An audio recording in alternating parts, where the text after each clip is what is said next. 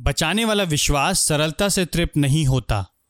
यदि वे उस देश के विषय सोचते जिससे वे निकले थे तो उन्हें लौट जाने का अवसर होता। पर वे एक उत्तम अर्थात स्वर्गिक देश के अभिलाषी हैं। इब्रानियों ग्यारह, पंद्रह और सोलह।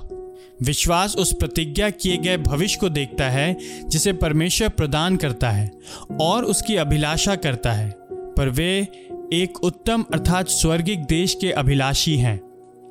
इस बात पर कुछ समय के लिए ठहर जाएँ।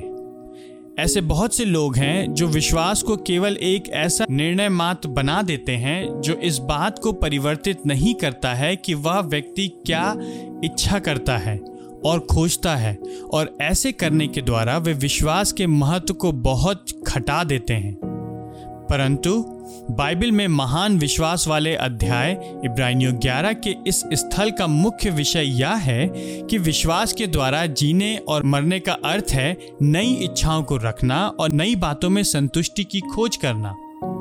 चौदह पद कहता है कि प्राचीन काल के संत इब्रानियों ग्यारह में, जिनके विश्वास की प्रशंसा की जा रही है, इस संसार से हटकर एक भिन्न प्रकार के देश की खोज में थे।